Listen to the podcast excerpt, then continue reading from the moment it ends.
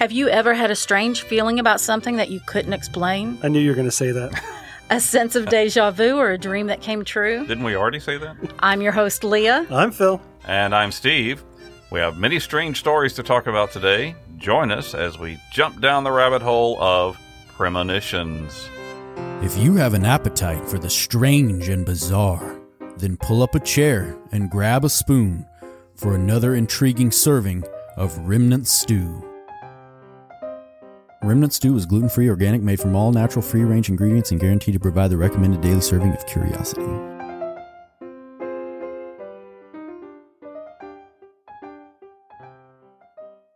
A few months ago, my wife and I, along with my sister and brother in law, were visiting family in the United Kingdom. For a couple of days, we were staying with a lovely couple named Adrian and Rosie Carr. Okay, see if you can follow how I'm related to these people. I'm not actually related, but they are my cousin's son's mother and father in law. Okay. My cousin's son's mother and father in law. and it made a weird Yeah, circle. yeah, it's not too far. Not too many degrees of separation there. Anyway, they're a wonderful and gracious couple who invited us to stay in their home, even though they had never met us personally. Um, they have a beautiful home just outside of Newport, Wales, on what had been actually a Roman road, and the area around it is just stunningly beautiful. Cool. Um, we visited with the Carrs uh, for quite a bit and got to know them really well. We were only there, I think we stayed two nights with them. But it was interesting. They shared an interesting story with us concerning Adrian's mother. Now, she died about 10 years ago, but for a few months before her death, she was showing definite signs of dementia, especially including one particular activity. Nearly every day, she would walk outside the house and yell up at the sky, Barack Obama, come on down and land your helicopter here. That's oddly specific. right. This went on for several weeks as nearly every day she was found outside the house pointing to a field nearby and yelling for the American president to land his helicopter there.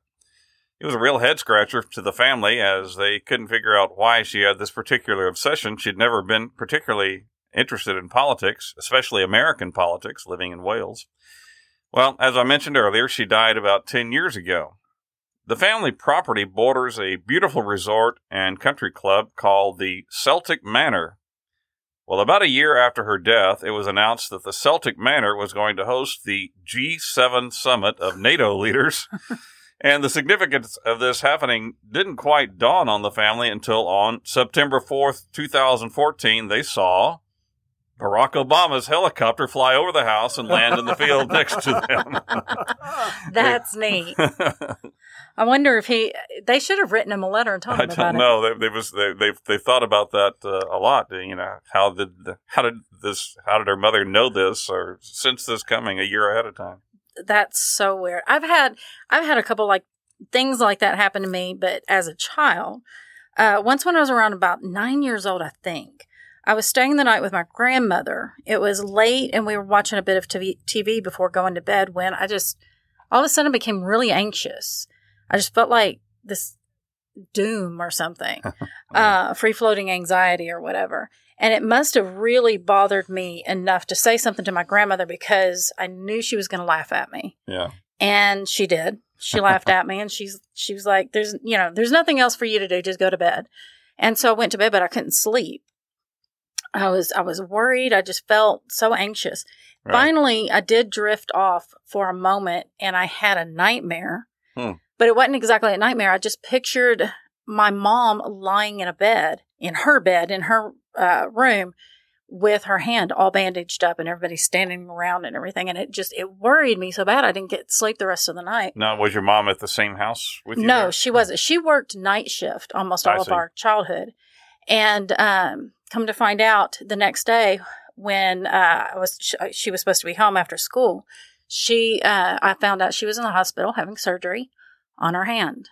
Wow. That night she had uh, she worked for a cookie factory that will remain unnamed because it had some serious safety viol- violations, and she was working on a machine. Hmm. And somebody came by, noticed the machine was off, and turned it on oh, and her hand was sucked through. Anyway, she had to have major surgery on her hand. wow. And a few days later, when she was discharged, she was in her room. I got home from school and I walked in, and it was the exact same, Same scene that you'd visualized. Yeah. Wow. And and it's funny because I never found out I never talked again to my grandmother about that, but I know she had to it was really weird. And I never had anything like that happen again. Like my mother had several medical emergencies after that Right. and never a premonition or anything like that. But I do, even as an adult, get weird feelings about situations and people. Right. And sometimes I never know if I'm right or wrong, but sometimes it does turn out to be, you know, right or You know, I yeah. think a- as parents, as our kids are Yeah. teenagers and they're starting to drive and things like that, we we have those you know fears, and you wonder, okay, is this a premonition or is it uh, you know, just a kind of a natural fear of what's going you know going on? I've had that, that as well. I'm a firm believer that you gotta, especially with kids, you gotta Right. listen to your gut instinct. Listen to your gut, right? Well, the idea of premonitions has fascinated folks for a long time, and today we're going to do a deep dive into this riveting topic. Of course, some of you may have already known that. Haha. According to a website called spiritualandpractice.com, don't- uh, I'm sorry, spiritualityandpractice.com, the word premonition is defined as coming from the Latin pre, which means before, and monere, which means warn, hence literally forewarning. It's a glimpse of the future, a feeling or sense that something is about to happen. They don't involve information from prior experience, but rather, like the Obama story shared above, involve knowledge of something for no particular known reason. As the Latin name references, a premonition may warn of something unpleasant or dangerous, but they can also preclude something positive, like getting a promotion or even locating a parking spot. you just have a feeling there was one over there. They can be vague or vivid and specific. They can occur in dreams, but they can also uh, happen when the person is wide awake. Now, premonitions are not a new phenomenon. They've been around for a long time. In fact, uh, numerous people in the Bible managed to avoid disasters by heeding dreams or visions with forewarning messages. One of my favorites occurs in the 27th chapter of the book of Acts in the New Testament. The Apostle Paul was being transported as a prisoner to Rome by Roman soldiers. The soldiers decided to catch a ride on an Egyptian ship. However, uh, upon boarding, Paul spoke up and said, Sirs, I perceive that the voyage uh, will be with injury and much loss, not only to the cargo in the ship, but also of lives. Well, the soldiers ignored him and uh, boarded the prisoners on, and themselves on the ship. At first, things went pretty well, but soon a severe storm struck and did not let up for two weeks. Wow, Sailors, two threw, yeah, Yeah. the sailors threw all the cargo and even the tackle into the sea, but the storm still did not let up. Finally, the ship ran aground on the island of Malta, and Paul said, "You should have listened to me." I told you so. Told you so. now, in his autobiography, Cash, the great country singer Johnny Cash shared many private and personal details about his very interesting life, and one of them fits into our topic for today. It appears that one Sunday morning, Johnny Cash and his wife June Carter found themselves walking down 57th Street in New York City. They happened upon a church that they hadn't noticed before. The building didn't actually look like a church, and so they had just kind of looked like an ordinary building. But on Sunday morning, uh, they heard the music playing and, and, and saw the sign indicating that the service was about to begin, and they felt compelled to join in. They walked into the crowded chapel and noticed that the only available seats were in a pew about a third of the way down the aisle. A couple with their 10 year old son happened to be sitting in the pew. When the boy saw Johnny Cash coming to sit down next to him, he immediately began shouting to his parents, I told you so! I told you so! I told you so!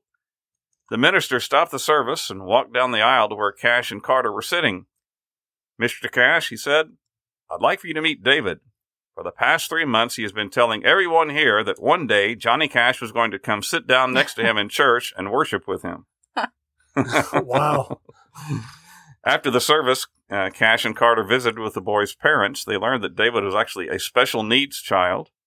They also learned that the couple was actually Jewish, but that David had become a Christian while listening to Johnny Cash's gospel records. Oh, wow.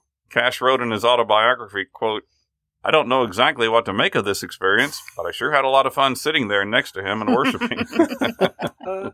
Yeah, that would that would be Yeah. a strange thing for Cash to. or anybody. To kinda- Uh, yeah, just to think kinda- about that. right.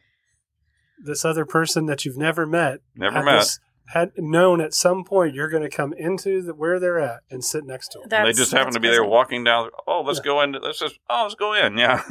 And it's felt compelled. interesting that you know the premonitions come to like children or to to dementia patients, things like Mhm. that. I think it more easily comes. Which to is them. funny, folks, because she pointed at me when she said dementia patients. I'm just saying it out loud. Our, Well, our you children, know. one or the other. I don't. Know. Take your pick.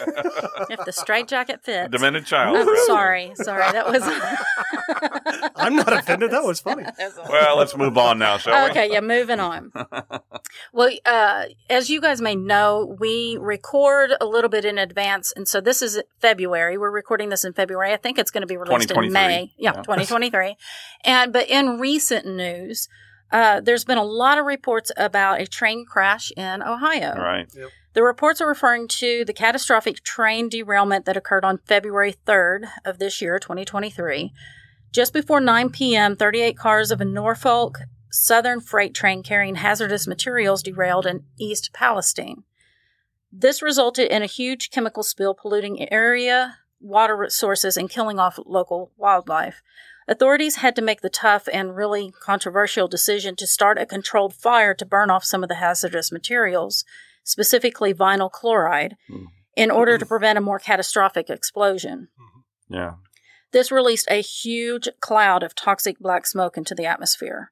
Residents within a two mile radius of the accident, roughly half the town's 4,800 residents, were Yeah. evacuated, and the environmental damage done to the area is still being evaluated. Pretty significant, it seems. Um, there's a picture. We'll have a picture of this on our on our uh, social media, but also there's a picture that had been going around, and I verified that it is a true picture of someone. Someone went in an airplane took a picture down on the clouds, and there's just Hmm. you know all these this just whole bank of white clouds with a huge black circle, wow.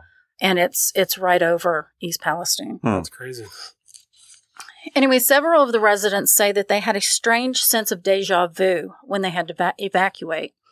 You see, a similar disaster happened in the early 1980s in Bhopal, India, that killed nearly 4,000 people. But why would that deadly incident be in the minds of Ohio evacuees? Well, the incident in India inspired author Don DeLillo, I think that's how you pronounce his name, Yeah. to write the novel White Noise, which was published in 1985. The story follows a family affected by the pollution of an industrial accident. The book, in turn, inspired a movie by the same name to be produced.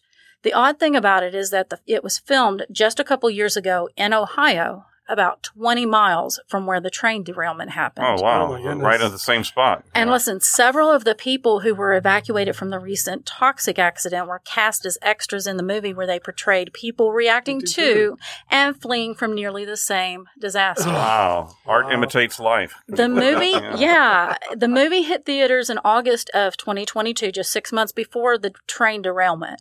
Hmm. The book and film follow the fictional Gladney family, a couple and their four kids, remember that, Right. as they flee an airborne toxic event and then return home and try to resume their normal lives. East Palestine residents Ben Ratner and his family were cast as extras in the movie. One scene has Ratner in a traffic jam sitting in a line of cars trying to evacuate after a freight train collided with a tanker truck, triggering an explosion that fills the air with dangerous toxins.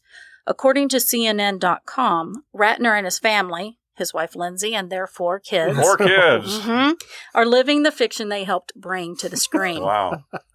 They were ordered to evacuate their home after the February train derailment, and they were they were able to go back and get their dog, but they had to leave their pet Wow. turtle. Hopefully, Hmm. the turtle's okay. Oh, right. The first half of the movie, oh, quote, this is a quote. Uh, the first half of the movie is all, all almost exactly what's going on here, Ratner told CNN. I actually made a meme where I superimposed my face on the movie poster and sent it to my friends. right. Scholars, scholars who study DeLillo's work say that they are not surprised by the collision of life and art. His work is often described as prescient, said an, uh, an English professor at Maryville University in St. Louis.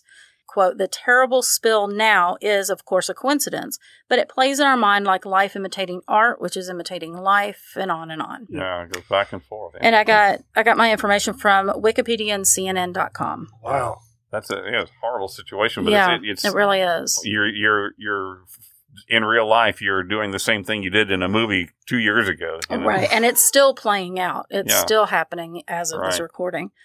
Um, another train disaster.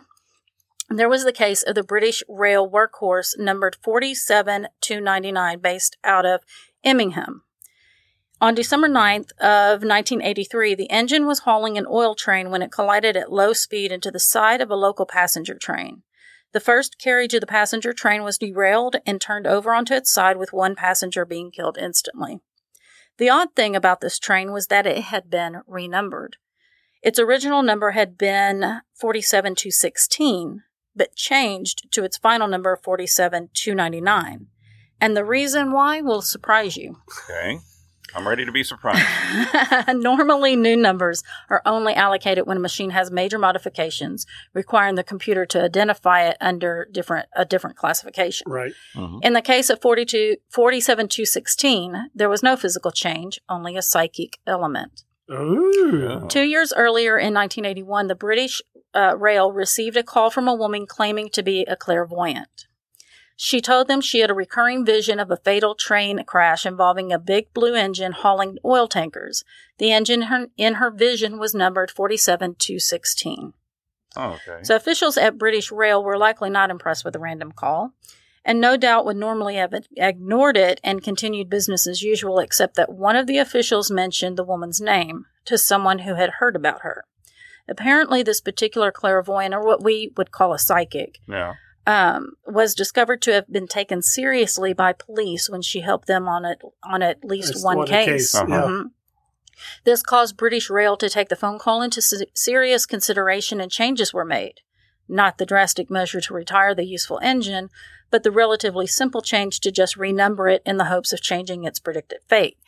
It didn't work. Oh, they, they knew the number was really there. I mean, Yeah. I mean, if they were only thinking the number, why not repaint it? yeah, Because I'm know. assuming it was hmm. still blue when it hit. I don't know. They changed the number. I, I don't know. Anyway, I got my information from railexpress.co.uk, newrailwaymodelers.co.uk, and Wikipedia. Wow.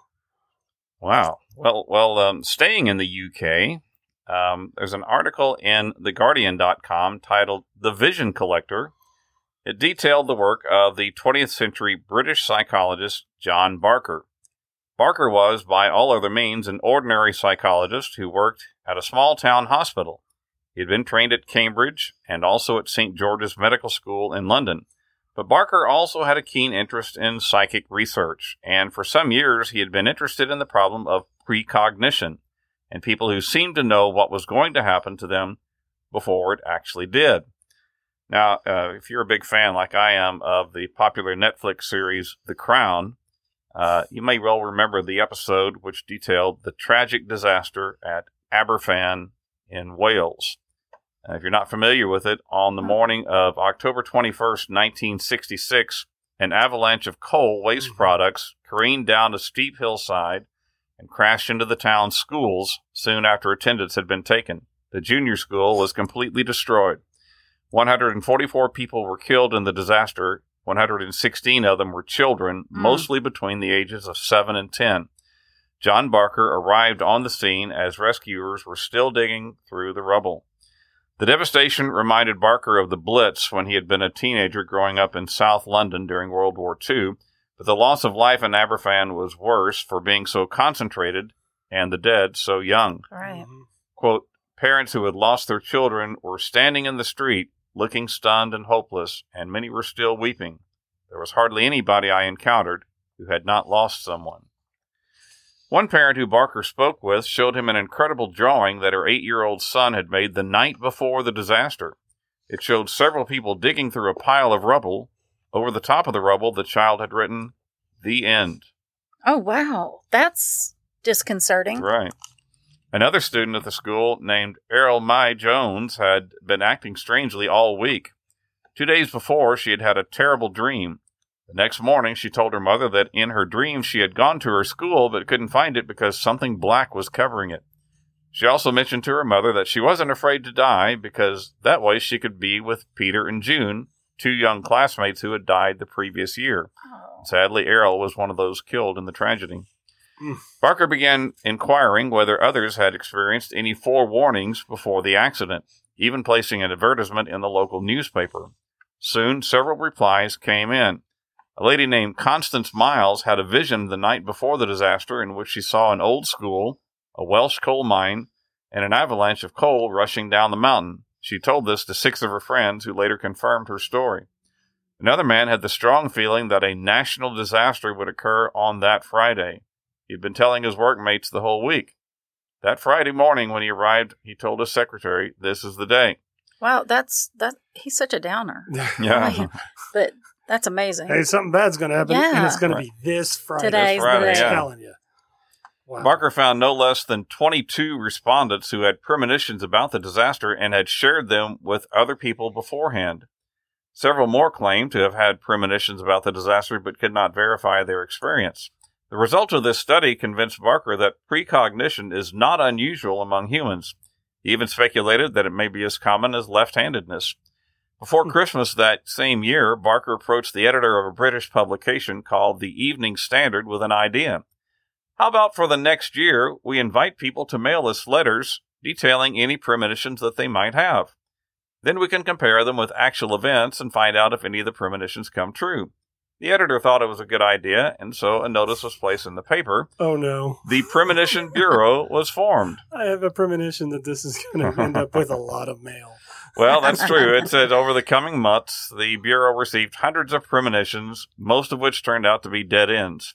However, two people had real staying power a piano teacher named Kathleen and a switchboard operator named Alan. Over the course of 1967, these two accurately predicted a plane crash, including almost the exact number of people killed, an oil spill, the death of a Russian cosmonaut on his reentry, a Mm. train crash in which 49 people died, and the following year, the assassination of Robert F. Kennedy. Wow. Mm, wow. So that was from theguardian.com. Uh, dot com. And now for something completely off topic and off kilter. Brace yourself for the oddity du jour. All right, for our oddity today, let's talk about etiquette. Oh, Yay. yeah. Eh, no. From interestingfacts.com, we find an article that explains those strange rules of etiquette that your mother tried to teach you. When you ask her why, she probably said, Because I told you so. That's right. And if your mother was like mine, you didn't dare question any further. But in the back of your mind, you probably still wondered why. So let's investigate a few. So then you test it and then realize, oh, she's right. yeah, that's why you did it, because she'll. right. Yeah. Now, if you're at a nice dinner and someone asks you to pass the salt, do you pass the pepper too? Those not in the know might think that just passing the salt is fine, but those seasoned in dining etiquette, yeah, get that little joke on Yeah. Yeah. Pun Uh, intended. We heard it. know that you must pass both salt and pepper together. Think of salt and pepper as spouses or siblings. They should always stay together. Remember this little rhyme. oh, no. He tries to say this and lost it. Mr. Salt and Mrs. Pepper always travel around the table together. I don't know why that's funny, but it is. the reason is that passing them both together minimizes the disruption of table conversation. Even if the person receiving the salt and pepper only needs the salt, the chances are that one of their dining neighbors might need both. Also, it's more appropriate to place the shakers on the table in front of the person who asks rather than in their hand. This is due to an old belief that two people who hold both the salt together will eventually get into an argument. Uh, I've never heard That's that that's belief. inter- there's a lot of legend and lore surrounding salt. Don't touch But- my salt. Yeah. I had never heard that that etiquette Then salt and pepper together. Then the question, then comes the joke, is he's assaulted me. Right, oh, yeah. Oh, my Thank you. goodness. Thank You're you, welcome. Thank you You're for that. Yeah. Thank you. You're welcome. I'm Tip your all day. waiters. Now, what about those elbows on the table? Actually, this one goes back to the Old Testament book of Ecclesiastes, which states, quote, be ashamed of breaking an oath or a covenant and of stretching your elbow at dinner. You realize that was in the Bible, did you? No, I didn't. Table manners were originally introduced to prevent mealtime fights, with a knife and fork establishing each eater's boundary lines. I can Today imagine. Today, the elbow no, I'm not rule- sharing. Hey, this is from straight from interestingfacts.com. They wouldn't lie about a thing like this. But anyway, Today, the elbow rule stops people from slouching or accidentally learning, leaning, whoops, accidentally leaning their arms into food dishes. Whoops. it also prevents people from blocking conversations among one's neighbors because you've got your elbow leaned way out there, you see. Uh, perhaps you have been at an event where a toast is offered to one of the guests. Did you know that if the toast is being offered to you, that it's impolite for you to drink? It would be akin to applauding your own self. Oh, okay. So is that bad? Yeah. You can like your own post? Yeah, something like that. Instead, practice the role of a grateful recipient by just saying thank you. Also, clinking your glasses during the toast is actually not good etiquette because knocking drinks with a table full of people can require awkward stretching, uh, causing spills or even broken glassware. A more dignified solution, just hold those glasses aloft. I I agree toast. with that. Yeah. And but I'm not going to do that. I'm going to clink it every chance I get. Give it the clink. now, did you know that some common responses to thank you can actually be considered rude? If you reply to thank you with no problem, or don't mention it, or it was nothing, then you're kind of hitting that your good deed was almost a hindrance or an inconvenience. Of course, texting has muddied the waters here a bit, but at least when speaking in person, etiquette authorities encourage people to try replies such as, You're welcome, my pleasure, and of course. You can see the subtle difference there, can't you? Uh, no. I'm wanting, No. I'm wanting to know the etiquette police. I want to see the badge. Yeah, I've never heard of that. I mean, like in Spanish, you say de nada, which Mhm. means it's nothing. So it's the same thing as no problem. Anyway, I don't know. You have to talk to the Spanish Emily Post for that. Yeah, one, I guess so. Anyway. Uh, and finally, now this is a new rule that comes to us from the Netherlands, a country where about a fourth of the population rides bicycles. Oh, it's it's amazing when you go to Amsterdam. Uh, you hear that they they ride bicycles, but yeah, there are more bicycles by far than cars. It seems that you know to me when I was there. In fact, uh, we heard a humorous story as we took a canal tour. He said you have uh, you have your good bike and then your your ordinary bike, and uh, you keep your good bike locked up in inside and your ordinary bike outside. And he said it's kind of a tradition. If a couple breaks up, well, the offended party will grab the ordinary bike and throw it in a canal. So you know. I think we had wanna- a we had a story about people pulling bikes out of canals. Right, In, yeah. in, yeah. They- in the evidently, Netherlands. they, they, there was a It's lot big of them in thing. there. Yeah. Well, anyway, if you drive a car in this country, you are encouraged to use the Dutch reach. This means that you open your car door with your opposite hand, not the not the hand that's nearest to the door. Now, the reason for this, and it makes sense, is that reaching a- across with your opposite hand turns your head and your body slightly to be better enabled to see if a bicycle is approaching. You know, you don't want to open the door and uh, slam it right into a bicyclist that's coming your way. That would be very gauche indeed. so we want to keep these etiquette rules in mind. I already feel more polite. Nope. Uh, yeah, somewhere Phil's wife is rolling her eyes. I can tell already. Oh, it's already happened at least three times during this recording. Right. And we're back. Yay. Dun dun dun. We all know about the Titanic. hmm how on April 14th, 1912, the great ocean liner, which had been tabbed unsinkable on its maiden voyage, struck an iceberg and sank within three hours, taking some 1,500 people to a watery grave. Were there premonitions about this disaster? Undoubtedly so.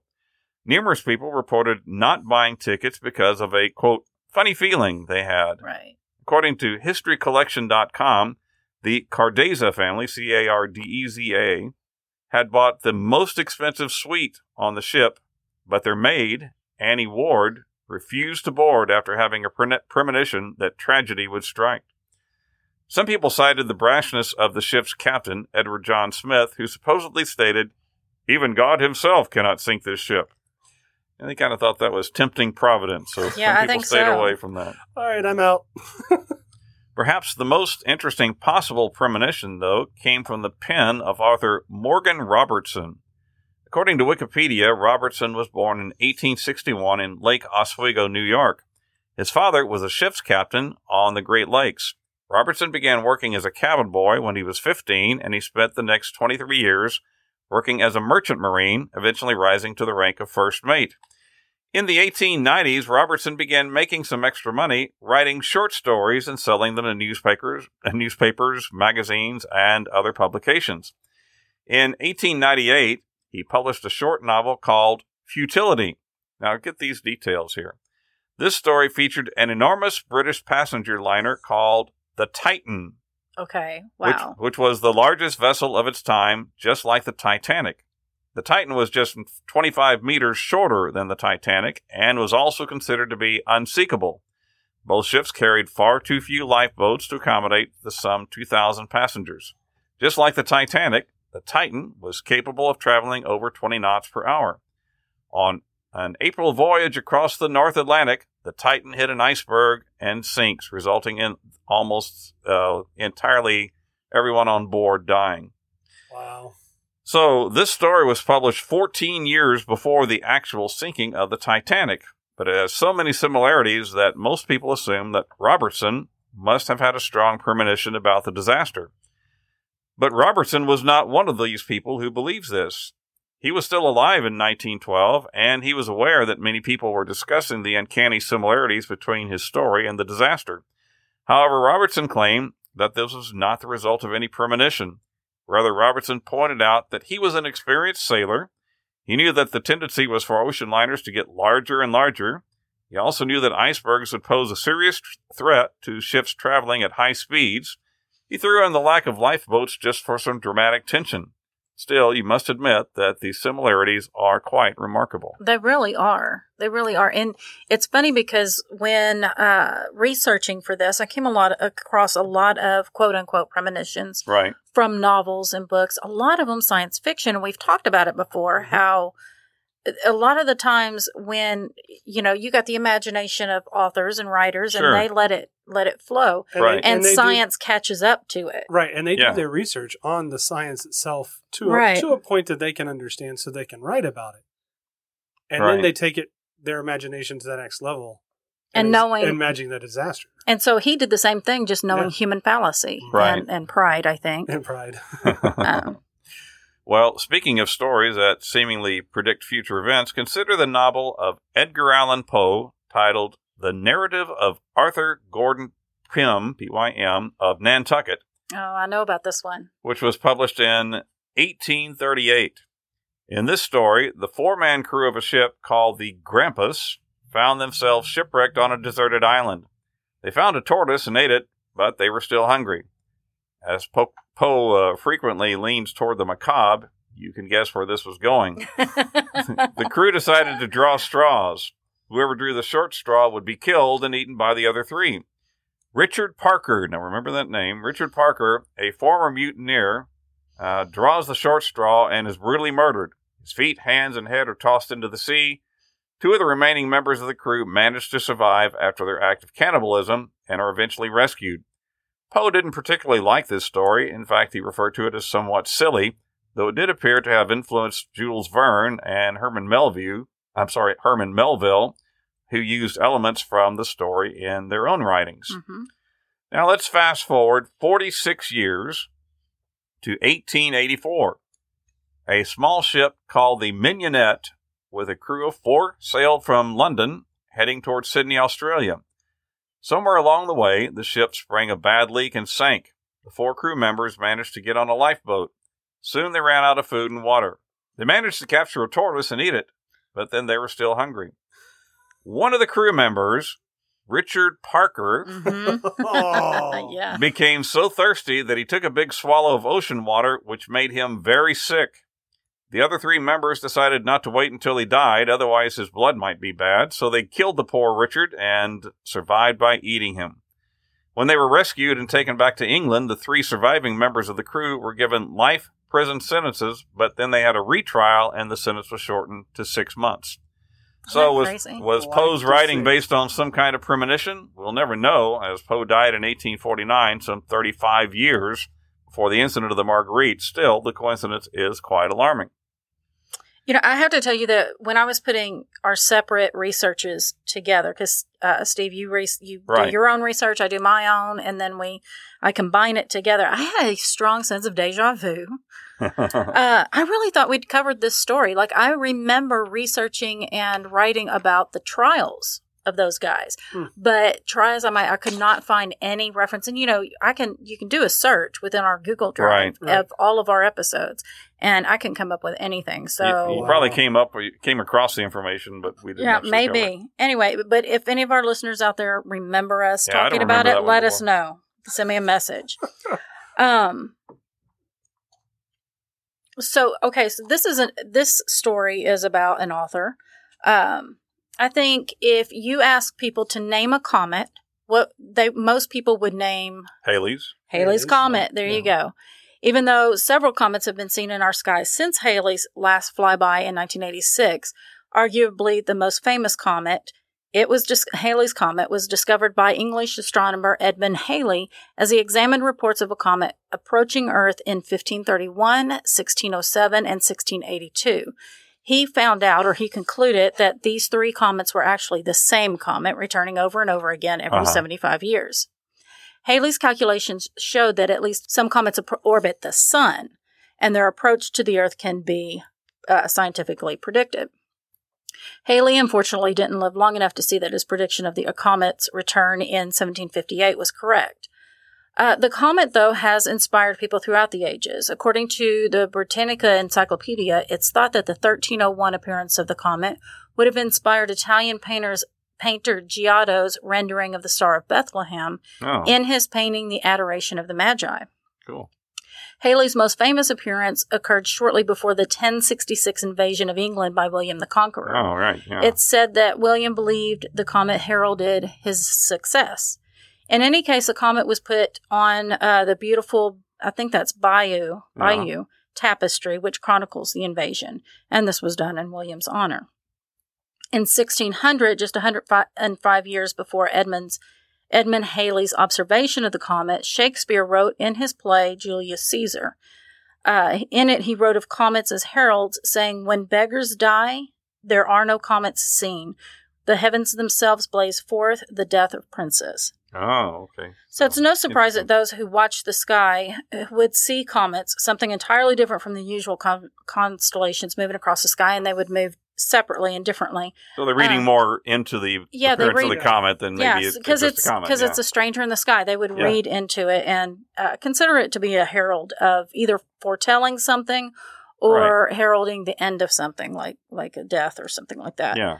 Um, but it's impossible to prove that any of those predictions were Related. due. Yeah, were Yeah. related to the comet, except except Uh-oh. Uh-oh. author Samuel Clemens, better oh, known as Mark Mark Twain. Twain. Mark Twain, took note of the famous comet most likely because he was born in 1835 when Halley's comet was close and visible in the skies. In 1909, he was quoted as predicting his own death by saying, quote, I came in with Halley's Comet in 1835. It's coming again next year, and I expect to go out with it. It will be the greatest disappointment of my life if I don't go out with Halley's Comet. The Almighty has said, no doubt. Now, here are these two unaccountable freaks. they came in together, they must go out together. oh, that's funny.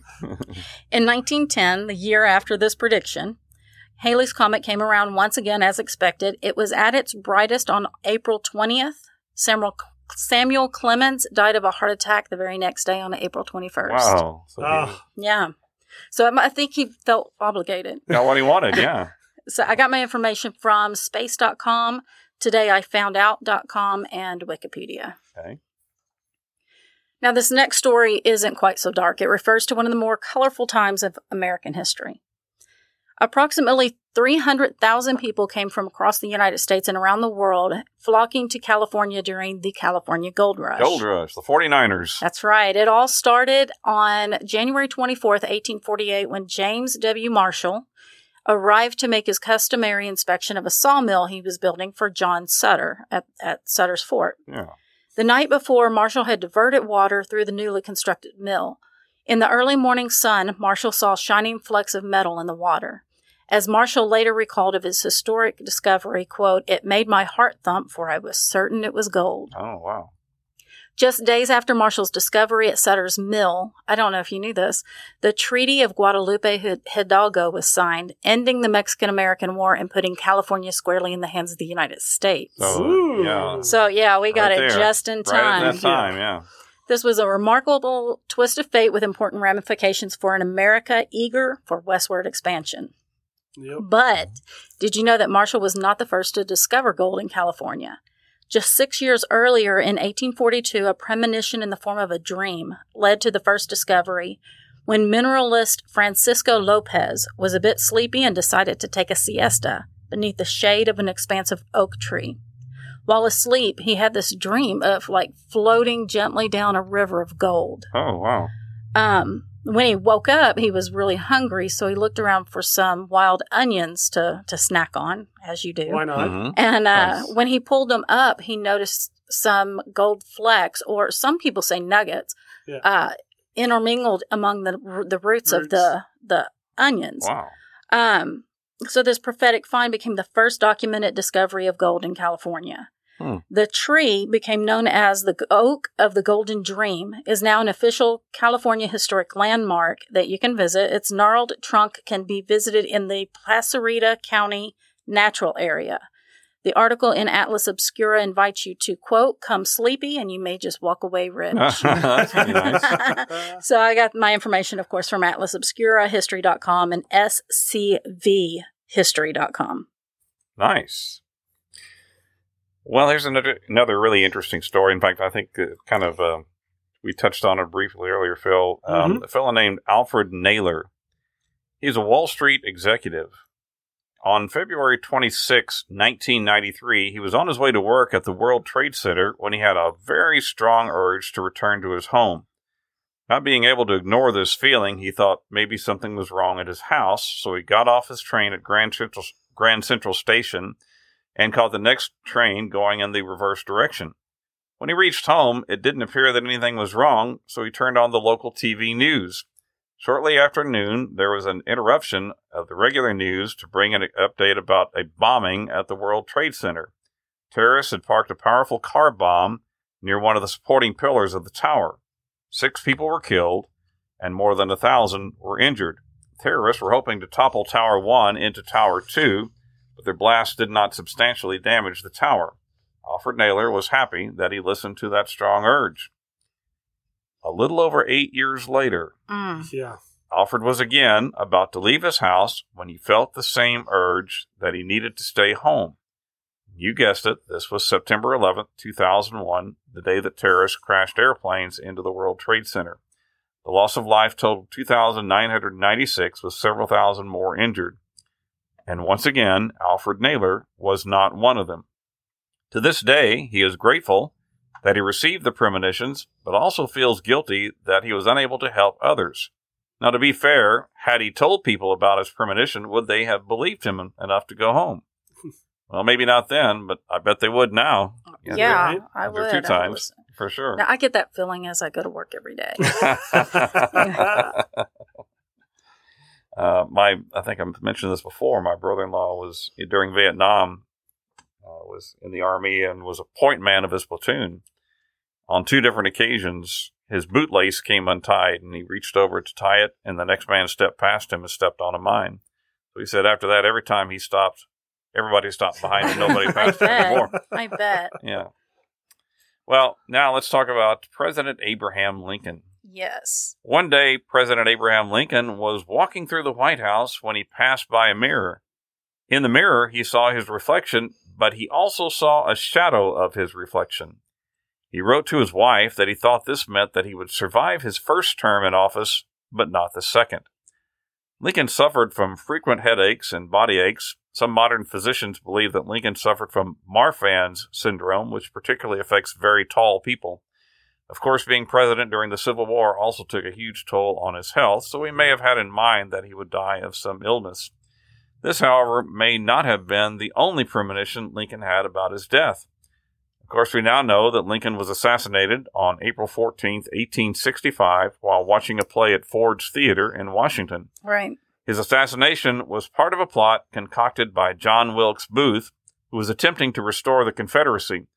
His accomplices were supposed to also kill Vice President Andrew Johnson and Secretary of State William Seward. Seward was attacked and stabbed in his home, but he did not die. Johnson's assailant got cold feet and he didn't follow through with the plan. According to his friend and bodyguard, uh, Ward Hill Lamon, Lincoln told him a few days before the assassination that he'd had a dream in which he walked into the east room of the White House and found a body in a casket being guarded by soldiers and attended by mourners. He asked one of the soldiers who was dead. Quote, the president. He was killed by an assassin, came the reply. Some have disputed this story, as Lamon did not write about it publicly for some 20 years. Also, if he was the bodyguard and he knew this, then why didn't he do more to protect Lincoln? But still, it is the story that he claimed uh, that Lincoln told him. Right, but what would he do? I mean, just Yeah, be more aware or what? I mean, yeah. Yeah, Well, the the box was not well guarded Correct. Uh, was, well, that's true. where true. he was assassinated. You know. Well, one more instance of a disaster foretold is the story of David Booth. Booth was an office manager of a car rental agency at Cincinnati Airport in 1979 when he started having nightmares. Actually, David only had one nightmare about a horrific airplane crash. Oof.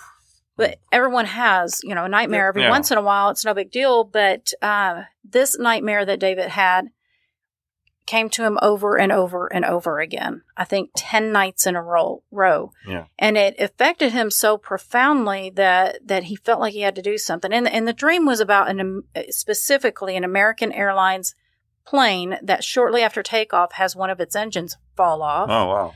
Uh, the plane then flips over and narrowly misses a low building and crashes to the ground, killing everyone Hmm. on board.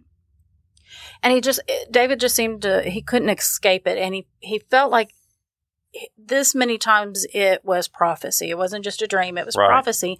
And he felt like he had to do something. So that's when David Booth called the Federal Aviation Administration. He was directed to Jack Barker, which was interesting because you had a story about Yeah. John Barker. You're right. Um, but he was directed to Jack Barker, the public affairs officer of the FAA. Jack Barker says that to him, David sounded perfectly rational, that he was he was upset about the dream, but other than that, he was calm and explained the string of events that played every night in his nightmare. Hmm. David was relieved that Jack took him seriously, but the relief was short-lived. In spite of the horrifyingly real details of the dream, there was no well, there was no way to tell which flight it was. Right. Right. Um, Jack Barker explains, quote, there was no city, no flight number, nothing relating directly to the accident other than the description of what happened. Hmm. So there's nothing else that David could do. He continued to have the nightmare many times over, and on May 25th, 1979, David became desperate. He called again and spoke to Jack Barker at the FFA, or I'm sorry, the FAA. FAA. Yeah. Uh, but there still wasn't anything anyone could do short of grounding all of the planes, which they weren't going to do. Yeah. Then, just a few hours after that second call, Hmm. David's nightmare became a tragedy. Hmm. At Chicago's O'Hare Inter- International Airport, American flight, uh, American Oh, wow. Airlines Flight 191 lost an engine right after takeoff. It was just as David had dreamed. There were 273 people killed with no survivors. Did it flip over? Yes. Yeah. Yes. Yeah, I I'm remember getting goosebumps It was saying actually- this. I remember it. It was actually photographed just before it crashed, and it was, the Mm. photographs came out in the paper. Yeah, I- and I, I saw the photograph. Maybe I'll put it up on social media. Yeah. But Jack Barker says that David's premonition about the crash is the only one ever recorded by the FAA. He's quoted as saying, "I've been involved in a lot of strange incidents, accidents, hijackings, etc. This thing with the David Booth is the strangest of anything I've ever handled." The tragedy would haunt David for the rest of his life. Yeah. For sure. He did all he could, but it still He didn't did. stop it. He you know? did. I got my information from Wikipedia and from a YouTube video from season three, E or episode seven of Weird or What, starring William Shatner. So it's it's over the top crazy, but Yeah. uh, the video included an interview with uh, Jack Barker. Oh wow. Interesting. Wow. Well, these have been some great stories. Yeah. And now it's time, boys and girls, for the trivia challenge.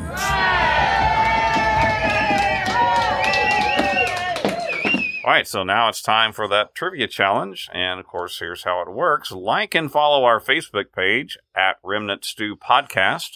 like and share this episode post. Put your answer to the trivia challenge question on the comments of that post. The first individual to do all that will be the winner and will be mentioned in an upcoming episode of Remnant Stew. Our trivia challenge is also open to school kids. If you are a teacher and your class listens to Remnant Stew, we challenge them to answer the trivia challenge. Send us the answer through email at staycurious at remnantstew.com. If your class is the first to answer, we'll send a care package to the whole class. What a deal. Yeah, maybe we'll put this rubber chicken in there. That's- the ooh. the class will love that, right? You mean this one? Yeah.